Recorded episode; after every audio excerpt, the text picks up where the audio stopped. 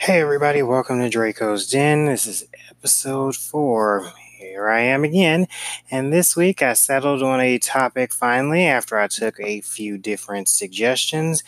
This week I'm going to speak on my recent adventures as a foster parent. Um, I, this was a suggestion from a couple different people based on um, a court date that I went to this past Tuesday. So when I released the last show, after that, I went to a court hearing for my current foster child, and um, the frustration that I had to express when I left that court hearing led to several people that I know suggesting maybe I should do a show on my dealings as a foster parent and you know what I've gone through, the ups, the downs, and all that uh, since I started this process a few years ago. So that's what we're going to do this show about. And I know I said this week's show, but I technically have already done a show this week. So let's just say this episode. Okay, so let's get some of the basic information out of the way. I've been um, in the process, at least, uh, of being a foster parent for um, actually, I started this about five, five and a half years ago. Um, at the time that I originally started, because most people want to know what's my motivation, what made me go down this road. At the time that I originally started this process, I was in a what was supposed to be a serious relationship, and we had decided together that we would pursue the fostering and adoption um, idea as if we were going to, you know, continue making go of this. I had a goal of, you know, having a family started by the time I was 30, um, and 30 was coming up. So we made the choice to start the process together. Um, at the time, you know, certain things got in the way. The thing with with being a foster parent in Missouri is you don't just call up and say, "Okay, I want to be a foster parent." You, uh, you know, get in touch with a agency, whether it be the uh, Missouri Children's Division or one of the contract agencies, and then you have to, um, you know, you meet with the worker. You have to take classes in order to get licensed to both foster and adopt. And there are two different classes. There was um, the fostering class was like nine weeks, and then the adoption class was an additional four weeks. Um, and if you want to adopt, you have to take both classes if you just want to foster and eventually maybe adopt down the road, you just have to take the fostering class. But the thing at the time was they told us that Missouri wanted the foster and adoptive parents to decide solemnly were you specifically looking to adopt children or were you just wanting to foster? They didn't want you to do the fostering and then adopt thing anymore, even though they never stopped the process of if a child is with a foster family and they come up for adoption because the you know birth parents' rights are terminated, they still ask the foster parents first if they want to adopt before they pursue an outside adoption. At the time, we chose to go for adoption, but because I was with this individual and without going into it too too much, it was a toxic relationship and it really wasn't meant to last. So when we split, I continued the process on my own. And, you know, during the time that we had been together, we had tried twice to go through this process. And um, the first time, it wasn't either of our fault. It was the fact that our job schedules changed and we had to stop classes. The second time, he kind of chose a trip back home to North Carolina over continuing our class, even though they told us if you know you miss two classes, then you have to start over again. So, you know, once we split up, I went and did the classes on my own. I did the whole uh, nine weeks or whatever of classes to foster. I did the additional, actually, I only did two weeks for the adoption because I just did two all day sessions and that covered the amount of hours that we needed or whatever. So originally, I started off in this with solely the desire to a, adopt a child or adopt a group of siblings. Um, and for the first year of being licensed, I got nothing. Um, I would, you know, look for, you know, children, read profiles, kind of make a decision to attempt for them. Um, I would get profiles sent to me, and some of them I would say, yes, you know, let, let's give this a try. Some of them I would say, absolutely not, I can't handle this, which you know, to be fair, that's kind of something everybody, you know, has to decide when they're going through the licensing process. Because after you take the classes, you get the background check and do the drug screening and employment verifications and personal references, professional references. It's, it's a very detailed process. Um, but during this, your, your licensing worker, you know, has you go through a list of different things that you have to say yes or no to whether or not you're willing to deal with. And it ranges from everything, you know, from race, uh, the age range, to you know conditions that the kids commonly have you know obviously adhd add are kind of common in the foster system whether the diagnosis is accurate or not is very common for you to have a kid that has that diagnosis um, in you know recent years uh, autism from in various degrees. Um, then, of course, they ask, you know, some other behaviors like, do you have a problem with kids that, you know, might w- still wet the bed and they're well above bedwetting age? Or do you have a problem with kids that are known to steal? Do you have a problem with kids that are known to set fires? The the last two, yes, I have a severe problem with. So they're kind of on the list of things that I'm not willing to put up with, or less willing to put up with, I should say but you go through this list and you decide, you know, and it's a very long list and it's things that you never think about. Um, you know, if you're willing to take teenagers, you know, they ask, are you comfortable with taking in a teenager that you know is sexually active? Heads up, I've had two teenagers while doing this, and both of them were sexually active. It was what it was. You just have to, you know, set your boundaries or whatever. But you go through all this, you decide what you're willing to do or whatever, and then you start getting profiles. You know, you can start looking at the the sites for adoption and requesting information on the children you see, or you know, the profiles that get sent to you by your licensing worker because it matches what you're willing to take in or take on. Um, and I had several profiles into me. I had, you know, children by themselves. I had sibling groups.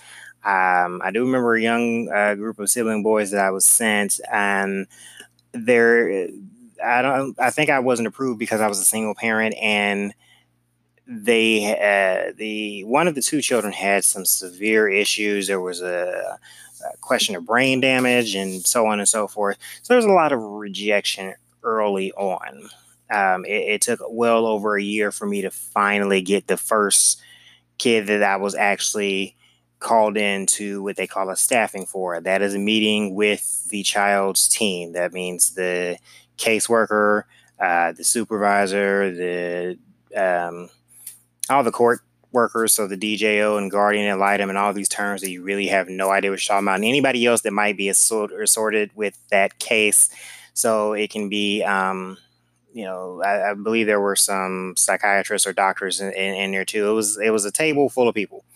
Um, and me and my licensing worker had to go to this staffing. Um, and this is where they get to ask you questions about you, your household, your plans, your rules, how you deal with certain situations, your methods of discipline, um, and then they you know let you know a little bit about the child and their behaviors, and kind of ask questions like how might you deal with this particular behavior? You know, if the child does this because it's something that he commonly does, um, you know, what would be your response? Um, and it, it was a bit nerve wracking because basically, if you want to put it in terms most people can understand, it's like a job interview, but for you to get a kid. Um, and when I finally went through that one, I, you know, wound up actually getting approved for that one, and that's the child that um, everyone would know as my oldest child. I'm not gonna give names for reasons, but my 13 year old. And, you know, the thing to keep in mind with my 13 year old is he is autistic. He has been in care since he was about four, four and a half, five, somewhere in, in, in there. Um, he is 13 now. Uh, when I got him and I was approved to, you know, start the process with him, he was 11. Um, and he's been through quite a bit. There, there's a lot of of trauma in his history, and he has challenges that aren't just limited to his autism. He's not, uh, you know, in the area of the spectrum where he's like nonverbal. No, he's I guess on the higher end where he's very verbal, sometimes a little too verbal. Um, but that was the child that I was intending to adopt and I'm still working towards adopting. However, there were a lot of things that were not put in place to assist with him. There were things that he needed in order to succeed in a normal home uh, that were not provided. A lot of things were rushed. To be fair, even now, I still kind of feel that the worker he had at the time was really just ready to dump him wherever she could dump him because that's generally what she did. Wherever she could put him is where she put him, regardless of whether it was the right fit for him or not. And and that proceeded even with you know uh, the times that he had been in residential facilities.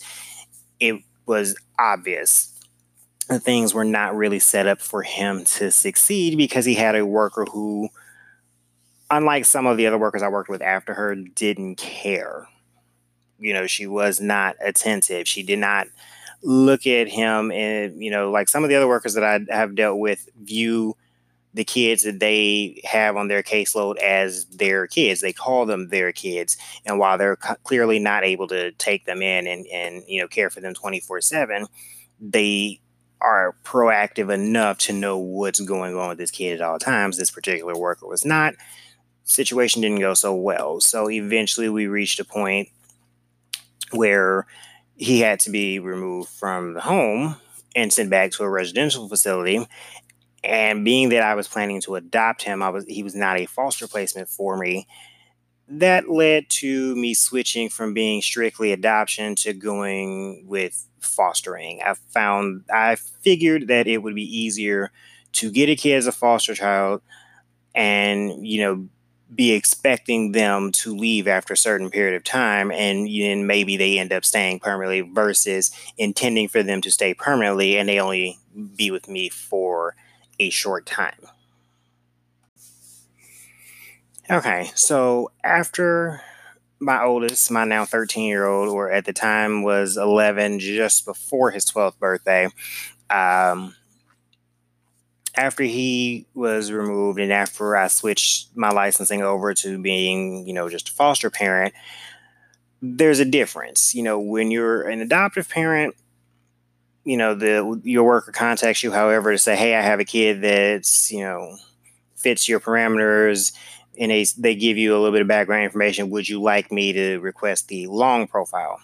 Let's break that down too. So when you first get that call or that email, you get what's called a short profile. This is like a basic overview of the kid, their first name, um, their age, their race, um, their sex, and like a couple of things that they like, and you might know how long they've been in care.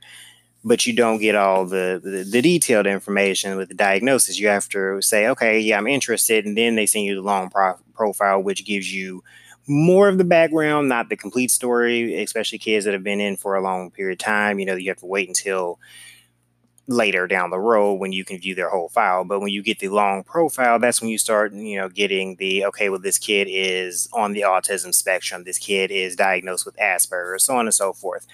Um, and then you make your decision. Okay, yeah, I'm interested, and let's submit my information over to see if they would consider me, right? It's a much longer process. When you are a foster parent, it's very short. Once you open yourself up to being a foster parent, you have your parameters set, which, by the way, they very rarely actually listen to your parameters aside from which sex you're willing to take. So, in my case, I only take in boys. aside from that, I was really not supposed to be called for children over 12 years old, and I constantly get calls for teenagers. But whatever.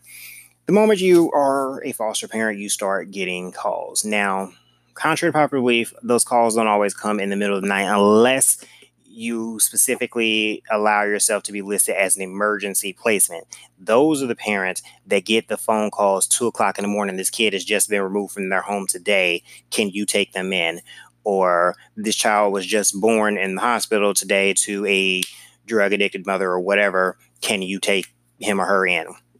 You have to specifically be willing to take those short notice it's very difficult, especially if you work to take on those because you can't really arrange childcare and all that if the child, you know, is coming to you at two o'clock in the morning, two, three in the morning, and you have to be at work at seven. So something to kind of keep in mind. I was not originally one of those parents. Um, but I was a regular foster parent. So generally how that goes for me is whatever time of day, normally during regular business hours, I get a phone call from what I recognize as a state number at this point. You know, they the first three numbers are all the same. So in my case, anything 877 after the area code, I already know that is a caseworker trying to call me and see if I have room for a placement. So they call you and they'll say, "Well, hello, we have a for example, I have a 12 year old uh, black male child that I'm looking for placement for. And you get to ask a few questions. So you'll ask, you know, okay, well, how long do you need? Is this a temporary thing? Is this an indefinite thing? Um, what kind of diagnosis does this child have? What kind of medicine does, does the child take? That is especially important nowadays because only one of my children that out of the six that I've had, five or six that I've had, um, did not take any form of medication. All the others had medication, which I had to strictly monitor them on. Um, so you get to ask a few of those questions, and then if you're okay with what answers they give you, then you say, okay, well, yeah, you can go ahead and and bring about when do you need to place them. Normally, it's the same day, depending on your circumstance. In my case, I'm a single parent, so I need to know what school do they go to. If it's not in my district, so they can't get on the bus, how are they getting to and from school? Because I do work a regular full time job and you know so they might have to wait a couple of days or uh, um, most of my kids were coming out of residential and needed to be placed so they had like 48 hours. So that gave the uh, their workers time to arrange transportation to and from school or daycare or whatever. That's the general process for me. So it's generally short notice like very rarely do i get a call where i know like a week in advance they want to bring me a kid. Normally it's like within the next couple of days they need to place this kid. Um, lately, it's been I need to place him right now so that I don't have to sleep in the office because that's what tends to happen when um, they have too many kids that are in uh, the foster system at a, at a time and they have nowhere to place them. So they can't place them in residential because there's nothing to place them in residential for. Their behaviors don't warrant it, or residentials don't have beds um, and there's not enough foster parents to take them. It, when they can't find someone to take those kids, they have to sleep in the office. Um, and that means the workers have to, you know, like switch off shifts or whatever overnight to stay with them. And I've gotten a number of those calls lately, um, asking me to take in kids so they can't, you know, so they don't have to sleep in the office and while my heart goes out to them, it depends on my situation at the time. But after my 13 year old, I had a my first foster placement was a 17 year old. Um, there was a lot with that one. Um, he's or actually he was 16 at the time. He was getting ready to turn 17, so he's 17 now. Um, he was he had Asperger's, um, he was recently brought into care, abuse sign, whatever. Um, when he was brought to me, the issues that that wound up popping up that eventually led to him transitioning from my home were basically around his behavior, his lackadaisical attitude, his unwillingness to follow directions, and uh, problems with weed and stealing. Which, honestly, I've noticed get a little bit common with foster kids. After him, I took in a 15 year old, and he is a rarity among foster children because he was the only one of my foster children who was not supposed to be a foster child. He was not, unlike all of my uh, my others, he was not a product of neglect or abuse. He was in care because his mom was just fed up with his behavior. She couldn't control him. She didn't know what else to do, so she let the state take him. You know, after he had been admitted for uh, or had been arrested, basically, and she needed help and she wasn't able to get it any other way. He didn't have any of the, the traumatic issues, the abuse issues. He was just hard headed. And frankly, his mother waited way too late in his life to actually try to instill discipline. You can't wait until they're teenagers to finally start telling them no and expect them to accept that no. So he's the only one of my kids also that was with me for the amount of time that I was originally told. Uh, so I was told he would be for me with me for maybe a month or two, no more than two. So once we got to his court date, his mom regained her rights. He went home. Only child that I have that um, resolution for. The one before him went back to residential, and um, the last I heard had been moved to another foster placement, but he had had a lot of problems in residential. Just um, you know, he's a kid with Asperger's, so he gets made fun of, um, and he has some less than savory habits. And like I said, he had some behavioral issues when he was with me, which led me to not keep him here. But it was what it was. Um, so then from those two, we come to my next two children who were siblings. Um, I was originally asked to take an older sibling and a younger sibling. Um, I was originally asked to take a, let's see, at the time they were nine and seven. And then they decided, you know, while they were waiting on me to to free up the room, um, they would actually only send me one, the seven year old, which I still have. He's now eight. And then um, because I was willing to take in two, they also sent me their youngest brother, who was six. Um, and again, we have issues of abuse, and neglect, blah, blah, blah. We're not going to get into specifics, but just know there are some common issues there couldn't keep the six year old. That was the worker's decision. She felt that they needed to be separated because they didn't get along. I felt like with enough time I could regulate that, but neither here nor there. So still have the seven, now eight year old. That brings us to current events. Now, to be fair, you know, there are a lot of different frustrations that I can have, you know, with the foster parenting thing. You know, there's the usual, actual, just if you think about it, regular parent issues, just you know, dealing with the child's specific behaviors, the times they act out, so on and so forth. I'm not going to focus too much on that one, aside from mentioning that all of my children have some sometimes extreme behaviors. Um, you know, my 13 year old uh, is autistic and has an anger issue. So there are confrontations there when he doesn't get his way. And and there's the realization on my end that that's not necessarily a symptom of his autism. It is sometimes just it's a, a regular temper tantrum just a maturity issue just i want what i want and i want it now. And i have that a little bit with the eight year old too. Temper tantrums he does not have autism he only has adhd um, and we've had some behaviors and here's the deal the other key difference with being an adoptive parent versus the foster parent for me, as an adoptive parent, I did not have to deal with my 13 year old's birth parents at all. I never have to deal with them. Their rights were terminated. They cannot get them back. They're nowhere in the picture. You know, I don't ever have to deal with them. The only thing I have to deal with is the trauma they leave behind by not being there. the trauma they leave behind from the actions they made before he came into care, so on and so forth. You know, I have to deal with that, but I don't have to deal with them specifically. As a foster parent, the hard part for me sometimes is dealing with the biological parents. Because if you look at it, I'm stepping in to do what they couldn't, didn't, or, you know, wouldn't do.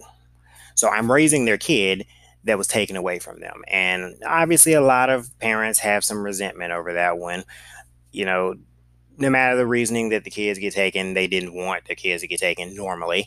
Um, and in a case like this one where it's mom that lost custody of the children and dad comes in later and you know there's another man raising his his kid there tend to be some conflicts because you are biologically dad, but I am, I guess one could say philosophically dad. I'm the one, or practically, let, let, let's put it that way. I am the practical one that's, you know, the everyday dad. I'm the one doing what you should be doing as far as, you know,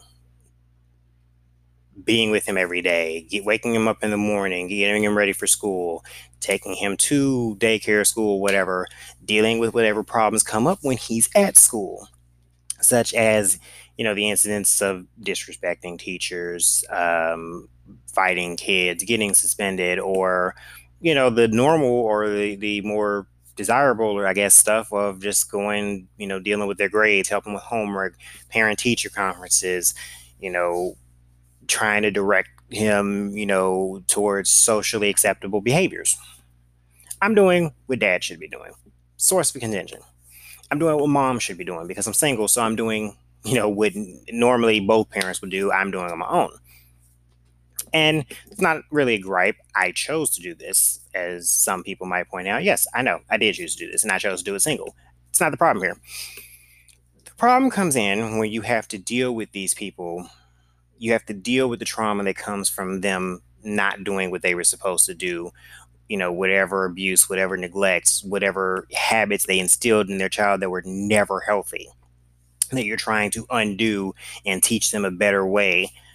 All of that you have to deal with and then you have to deal with these actual people in addition to that. And then you have to deal with the courts deciding okay of course they you know the goal is reunification. That's always the goal when they're only a foster child. They're still you know plan to be reunified with family.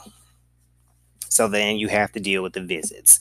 Sometimes those visits are supervised. Sometimes they have to be supervised by you. Sometimes they have to be supervised by the workers. And then you get the unsupervised ones. And no matter what, it's a pain. Uh, you know, with those visits with the unsupervised ones and or the ones that you can supervise, you have to decide: Do I want these parents to know where I actually live, or do we need to meet somewhere in public? Generally speaking, I always start off meeting in public because I don't know these people and I don't know how they're going to react to me. And then I have to carry, you know, paperwork that says that this child is in my custody just in case they get in public and want to cause a scene and say, oh, well, this person stole my baby. I can say, no, I didn't. I have custody of your baby. Haven't had that happen, but it's just something that the workers always warn you about because it, it can happen and I've seen it happen. Um, but dealing with that whole situation gets very frustrating and it gets even more frustrating when you have these parents who you know you've already lost custody of your kid and it's kind of your job to reestablish your relationship with your child. You know it's not their fault that they're in care it's your fault.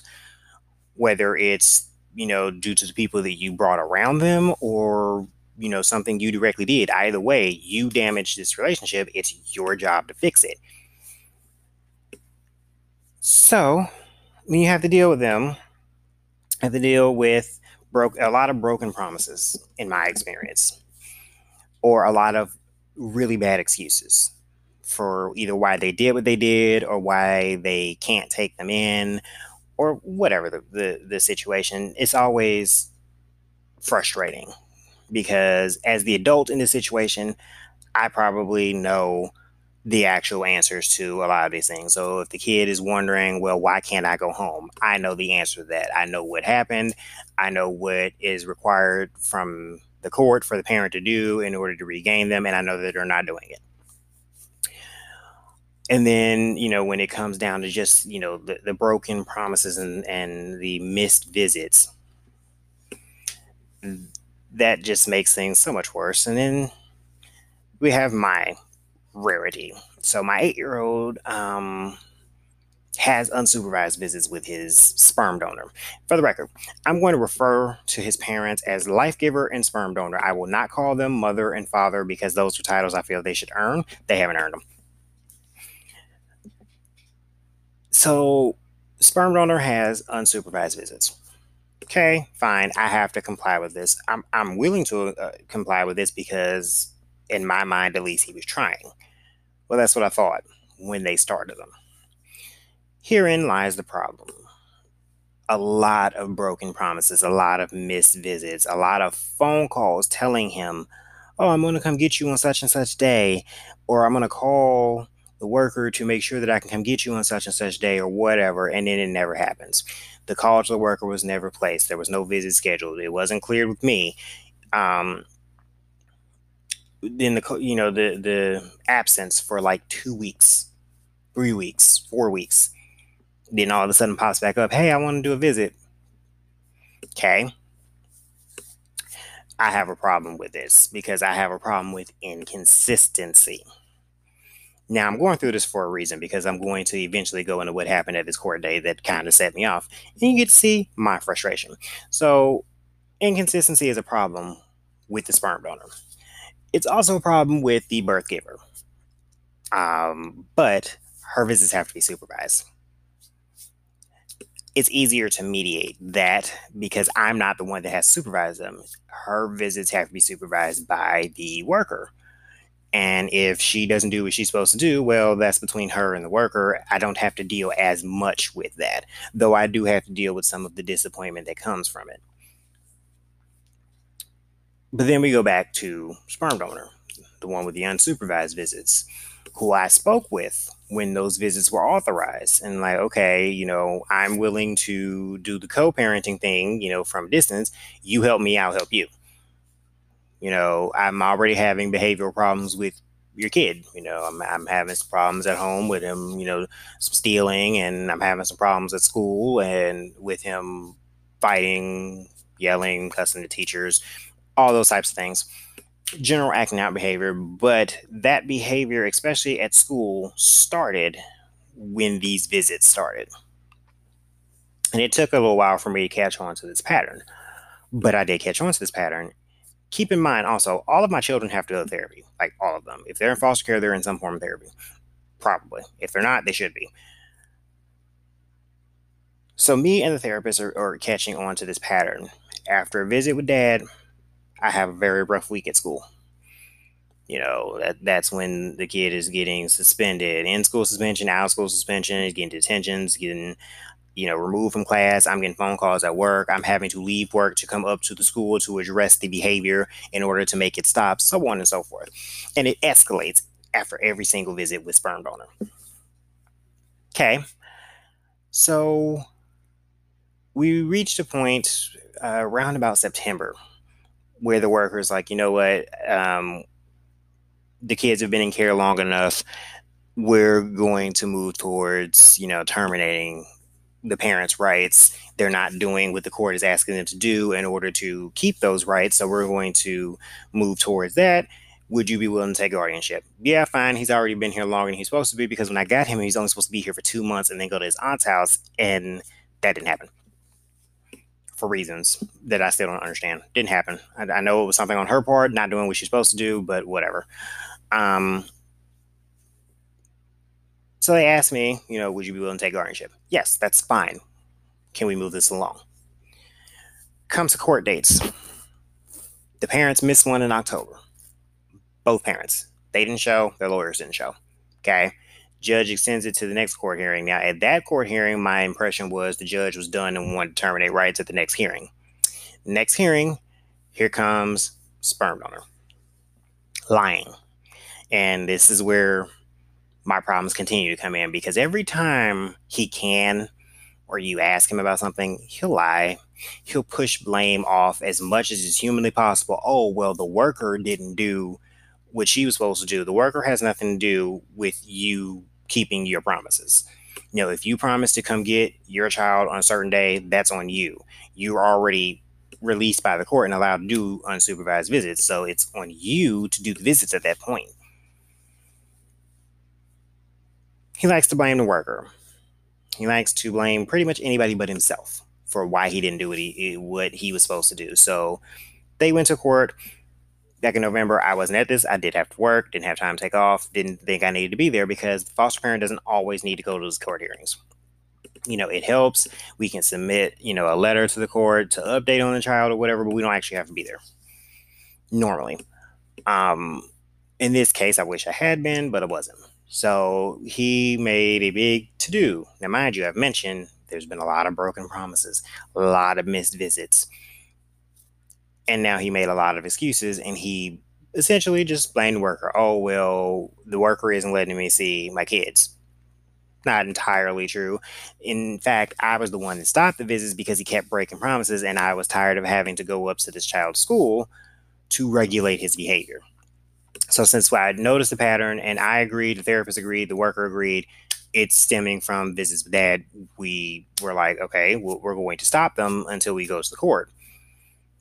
So the judge basically sides with him and his lawyer and forces me to restart the visits. Fine, dandy, whatever. He has set days. He chooses those days. He said he wanted Tuesday and Thursday every week. Okay after the court hearing, he stuck to the first Tuesday. Missed that Thursday. Come around next week, did both days. Following week, missed both days. There's a pattern here. As of this recording, he hasn't seen his son in three weeks. Going into week four, right? So, on Tuesday, I had a court hearing, and the worker asked me to come because we're moving towards termination of rights, and I've got all the proof, you know, that sperm donor is not doing what he's supposed to do. I don't really have to collect proof on birth giver because that's hers to collect because she has to monitor those visits. But I monitor sperm donors' visits. Also, for those that are wondering, sperm donor was not really in his children's life for yeah, he was in jail for part of it, but the other thing is afterwards he just hasn't done anything. Like realistically, he should have been able to get his kids, but doesn't have the space, doesn't hasn't made an attempt to get the space to have them, hasn't consistently, you know, been able to pass all the drug tests and so on and so forth, whatever other requirements the judge had, because there's a long list of them and I forgot what they were. But he wasn't doing them. So, you know, he can't take his kids that's fine, is what it is. So, knowing this, and knowing that you know since I've met him, and I met sperm the sperm donor back in April at a court hearing. We changed numbers at that time because at the time he wasn't allowed to do unsupervised visits, but he was allowed to have phone calls. Birth giver is allowed to have phone calls, which he's gotten a little bit better about. That's fine. Phone calls are great phone calls were never consistent. And then each of those phone calls, he was promising things he really couldn't deliver. Like, oh, I'm going to come get you on this day and we're going to do this, this, and this. And then that didn't, that never happened. And that became a pattern. In addition to once the supervi- uh, unsupervised visits were allowed, pattern continues. If he if he makes a promise and he breaks it, I get a little bit of acting out the day after. But on a visit, I get acting out the entire week every bit of bad behavior. However, the weeks where I'm not having these visits, so the past three weeks have been peaceful. No major behavioral issues, nothing other than normal kid annoyance stuff or you know a little bit of back talk here and there stuff you know stuff that's that's normal for kids whether they're yours or not so i've noticed this pattern i've documented this pattern therapist document is pattern. Now we all had to submit stuff to the court for this hearing. So I submitted stuff. I had the therapist submit a letter. The worker submitted stuff. My statements, you know, to her were submitted and basically said, look, when uh, the visits are inconsistent, they're constantly broken. There's never an explanation given for why. It's not like he calls and tells me or his son, sorry, I can't do the visit today because I'm at work or my car broke down or whatever dumb reason he might have at the time. It's just no phone call until whenever the next visit is supposed to be. Documenting all this, I kept a log of the visits. So my log states such such dates. You know, he did the visit from this time to this time. Such such date he missed a visit, and and so on and so forth down the list. This is documented. This is all for the, for the judge. And then I have the additional proof of his behavioral report from school, you know, like the, the times he got written up. So I can coincide dates where there was a visit and then there was bad behavior. And as far as things that he might have done for his kid, in case that question comes to mind, he's bought him two outfits and one pair of shoes. I've had him since March of 2019. So in two months, it'll be a full year that I've had him. That's all he's managed to buy for him. Two outfits, one pair of shoes. That that's it. So it's not like it, he's you know trying to do stuff all the time for him. He's not even trying to get him very often, or not as often as he told the court. So now we come to the court date. I'm at the court. I've submitted all this stuff. We're at the court. Couple problems. So first off, the, the area around the court, for those who aren't from where I'm from, is bougie. We have to pay to park. There is no free parking around this freaking courtroom, right? So you have to pay a meter. It's not like, you know, one of those garages where I can just pay $5 and I'm good for the whole day. No, that would be too much like right. There's nothing but meters surrounding this joint. However, normally the court goes a little bit longer if you were scheduled in the morning. You, you tend to be there longer. But I've noticed from the court days I've attended, if I go in the afternoon, it's normally like in and out, right? Not this time. I get there at 1.30. That was the time that we were supposed to be there. And of course, you're not, they tell you be there 1.30, but they have their own order for the docket or whatever. So you're not really going to get in at 1.30 unless you're really lucky and your docket is first. Whatever. Still, I bring enough change. This is right before payday. So I bring enough change or whatever to last me a little under two hours. So is all the silver that I, I had laying around. And I'm thinking, you know, I really shouldn't be here any longer than that. And then I can go on about my day. I was there for four hours. So from 1.30 till about 5.30 is when I ultimately left.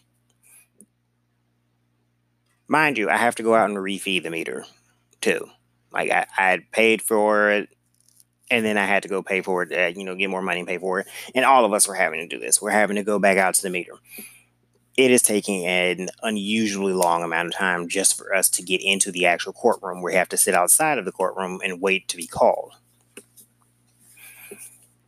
Mind you, the way this goes generally is, at least in this courtroom, is when I get there, the deputy juvenile officer, the DJO, hands me paperwork not for nothing for me to fill out, but his recommendations that he's handed to the judge, which has all of the information about the case, the children, the parents, the stuff that I've submitted, so on and so forth. And I get to look it over and be like, okay, all this is cool. And I had plenty of time to look this over. I could have read the thing about seven, eight times in the time that I was sitting outside in the waiting area, just waiting to get in the room. Now, at this point, they have switched. Like I said, generally for foster children, the goal, you know, is always reunification with a parent, and secondary, if they terminate rights, they'll go to guardianship or whatever. Okay, well now they they flipped the goal. So the first goal now, number one goal is terminate rights, go for guardianship or adoption. Okay, I've been discussing this for months. That's what I'm prepared for. I've already answered questions about, willing to do that. La la la. Sperm donor comes up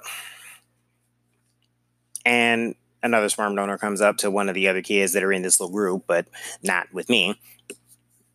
And, you know, they have some issues with what they see in there because, you know, they're being called out for not doing things that they're supposed to do. Heaven help you if somebody holds you accountable for your actions, but whatever.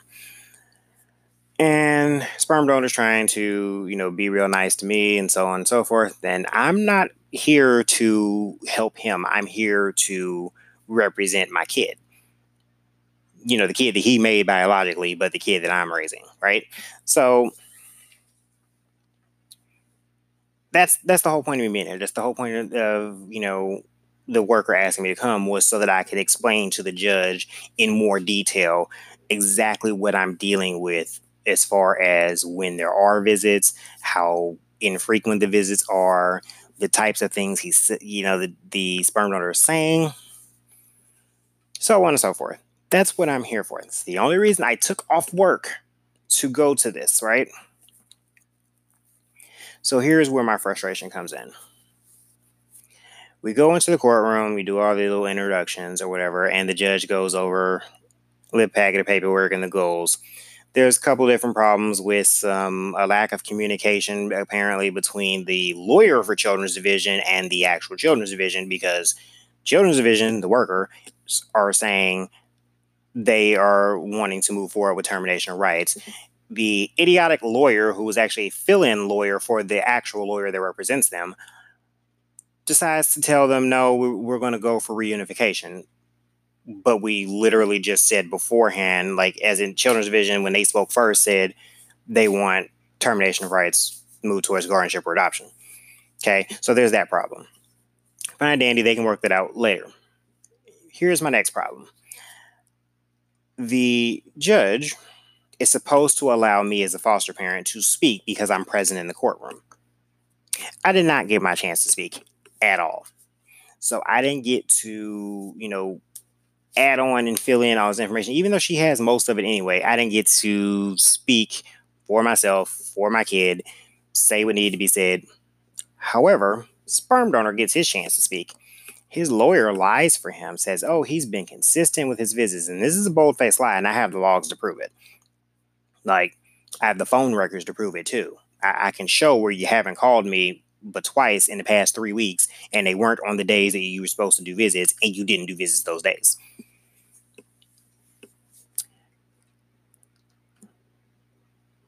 But the lawyer lies, says, oh, he's been consistent, and by the way, he was on parole. Uh, I mentioned he'd been in prison. So, oh, he's now off parole, and now he just really wants to take his kids and and and you know spend more time with them and blah blah blah blah blah. And and I know this is a lie. The workers know this is a lie.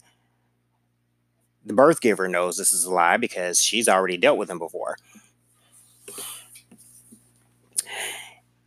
Instead of limiting the visits because as I pointed out, after every visit, behaviors just escalate borderline out of control.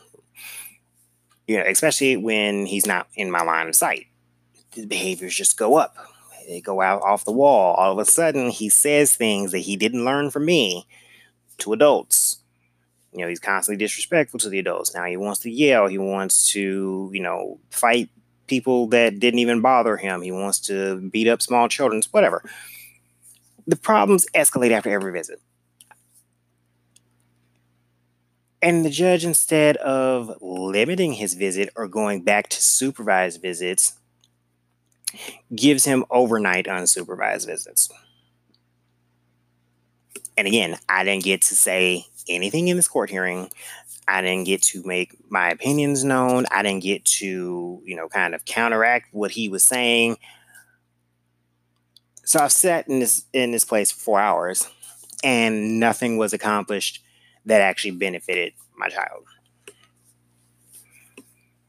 This leads to a bit of frustration for me because I'm like, okay, I'm the foster parent that has to deal with this child day in, day out, and has to deal with the consequences of what you just did. And here comes the frustration that I'm sure other foster parents can kind of share with me too. We have people that make decisions for these children that we've agreed to take in. And in my case, I look at as my own child, right? But they get to make these major life changing type of decisions about visits and where they get to stay and so on and so forth. And they don't meet the child. If you're wondering who I'm talking about, this would be, in this case, this would be the judge. She's never met any of the children. She's not met mine. She's not met any of his siblings. But also, they call the guardian ad litem and the DJO. They've never met these kids, ever. But they get to make major life changing choices for them as far as where they go, what they do, how long they get to be wherever they are. Yes, the, the the case worker will take a statement from the kids on where you know they are, if they're happy, and so on and so forth. But still, you, you know these judges and, and these court officials have no face to really put with the name. My kid to them is a name and a number not really a person. But they got to make all these choices, and they're not, even though they're supposed to make choices for the benefit of the children, I'm noticing they tend to just make decisions. And it's not, these decisions in this case weren't really beneficial to my kid. They are detrimental. Now, I'm not going to harp on the whole termination of rights thing because I'm I can go either way on that one. My problem is if I, as the primary caregiver for this child, the primary guardian of this child, am telling you, look, these visits are doing me doing me and the child more harm than good. They need to be cut back.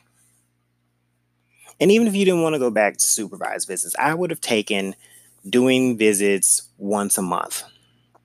On a set day, he has to do, you know, go a certain number of months actually doing these visits and maintaining some form of regular contact with his child in order for us to say, okay, well, now we can do one every two weeks.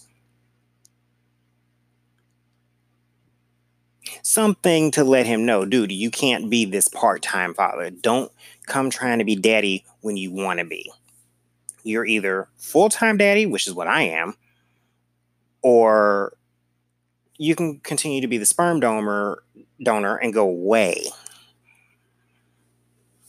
And then, you know, I know there's a question of pride, and then in, in this person's case, there's a question of family intervening, saying, "Hey, you know, you made them, you need to, you know, do something about them."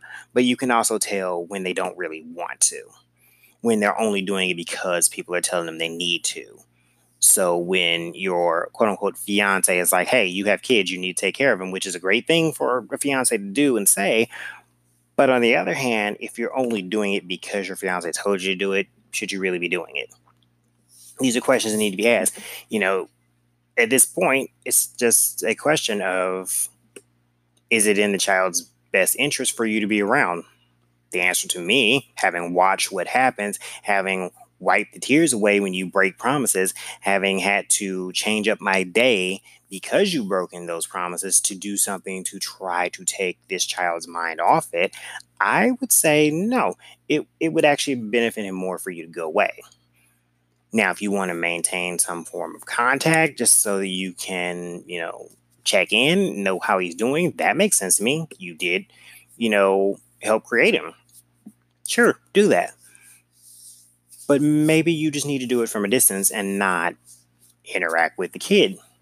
Maybe the courts need to understand that if the foster parent is telling you, no, look, I'm I'm having a hard time dealing with this kid after visit, don't give him more visits. Don't give him more access. It's not helping. Because I don't know what's said during these visits because they're unsupervised. So I don't know if he's actually chastising him when I tell him the things that he's been misbehaving on, or if he's just telling him, yeah, keep doing that. You don't have to listen to him. That's not your real dad. And I mean, biologically, no, I'm not his dad. However, I'm the dad that's doing what you can't do. So it would be helpful if, you know, you were inspiring your child to listen. And, you know, so after the court date, after the court hearing, I'm not happy because I got nothing out of this. Like I it's like I missed the whole day of work and just to sit in a courtroom. And I could have gone, I could have gone to work and just let this be handled otherwise, and nothing would have been different than what happened.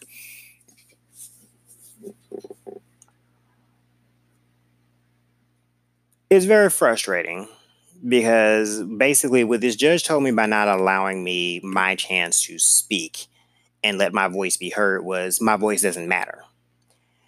I'm here to advocate for this child. That's my my job. I'm the foster parent. I'm advocating for my kid, trying to make sure that we come to resolutions that are beneficial to him. And you didn't let me actually advocate for him. You spent the entirety of the time in the courtroom with an attitude because you let the other trials or whatever you were doing before me go long. So we're coming up on deadline because you need to be out of the courtroom before five o'clock so you want to rush us out the door. Well, your time limits aren't my problem, and they aren't any of the rest of our problem because that's your fault you didn't manage your time wisely or you didn't manage your courtroom wisely. My kid should not get punished for a judge having a messed up day. Yet it happens. And then let's look at the termination of rights thing too, because I know some people may be wondering, you know, what are the grounds for that? Basically, in Missouri, now the rule is if a child has been in foster care for 15 months and not been reunified, it is time to consider termination of rights. The caveat with that being, if the judge feels like the parent is trying and they actually are showing some progress and they just need a little bit more time to meet these couple little requirements, okay, fine. And that makes sense.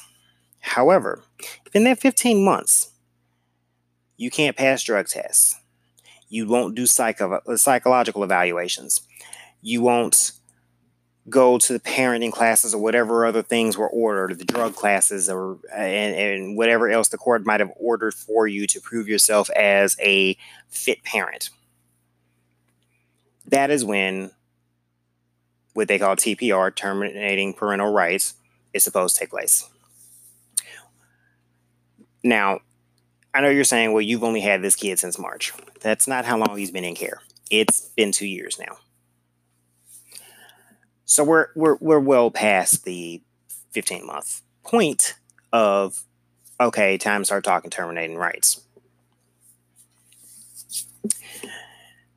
The problem that tends to come up that I've seen, I've heard about here in Missouri is judges deciding to be a little bit too soft on the parents that aren't doing what they're supposed to do and too hard on the parents that are working to do what the court requires them to do. Now, yeah, you have to take these things on a case by case basis, but still, you know, if you've been here for 15 months and these parents couldn't even pass three drug tests in a row to get regular unsupervised visitation, which was the requirement she set for them. Three negative drug tests, you get unsupervised visits. None of them could pass these. For the entire first year, the kids were in care, and then at this point, only one has managed to pass.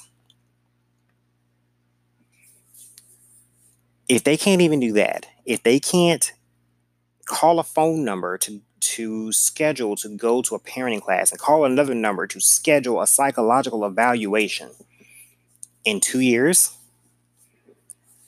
how do you expect them to be able to handle these children with their elevated needs? You know the the adhd my son has asthma as well and it's quite a bad case of asthma especially in the wintertime you know, with ADHD, they're they're on meds. Those meds are controlled substances. They have to go back to the doctor every three months. In in his case, every three months to be re-seen, reevaluated, make sure the meds are working, and get more refills. I can't just call the doctor and say, "Hey, call in this script for this." No, I actually have to take him in to be seen. So every three months, I know I got to go to this doctor and it, within that same time frame, I have to go to the asthma doctor. Then every week, I have to go to therapy with this child.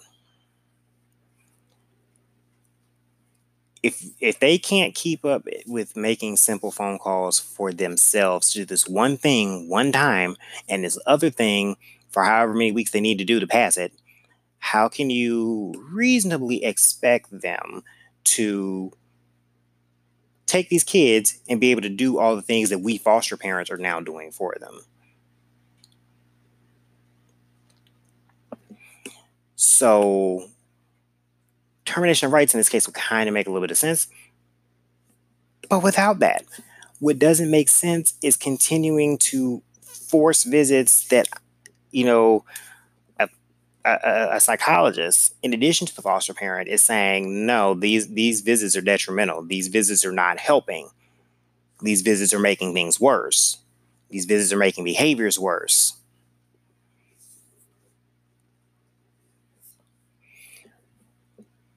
now you can kind of get a little bit of an idea of why I'm so frustrated with it.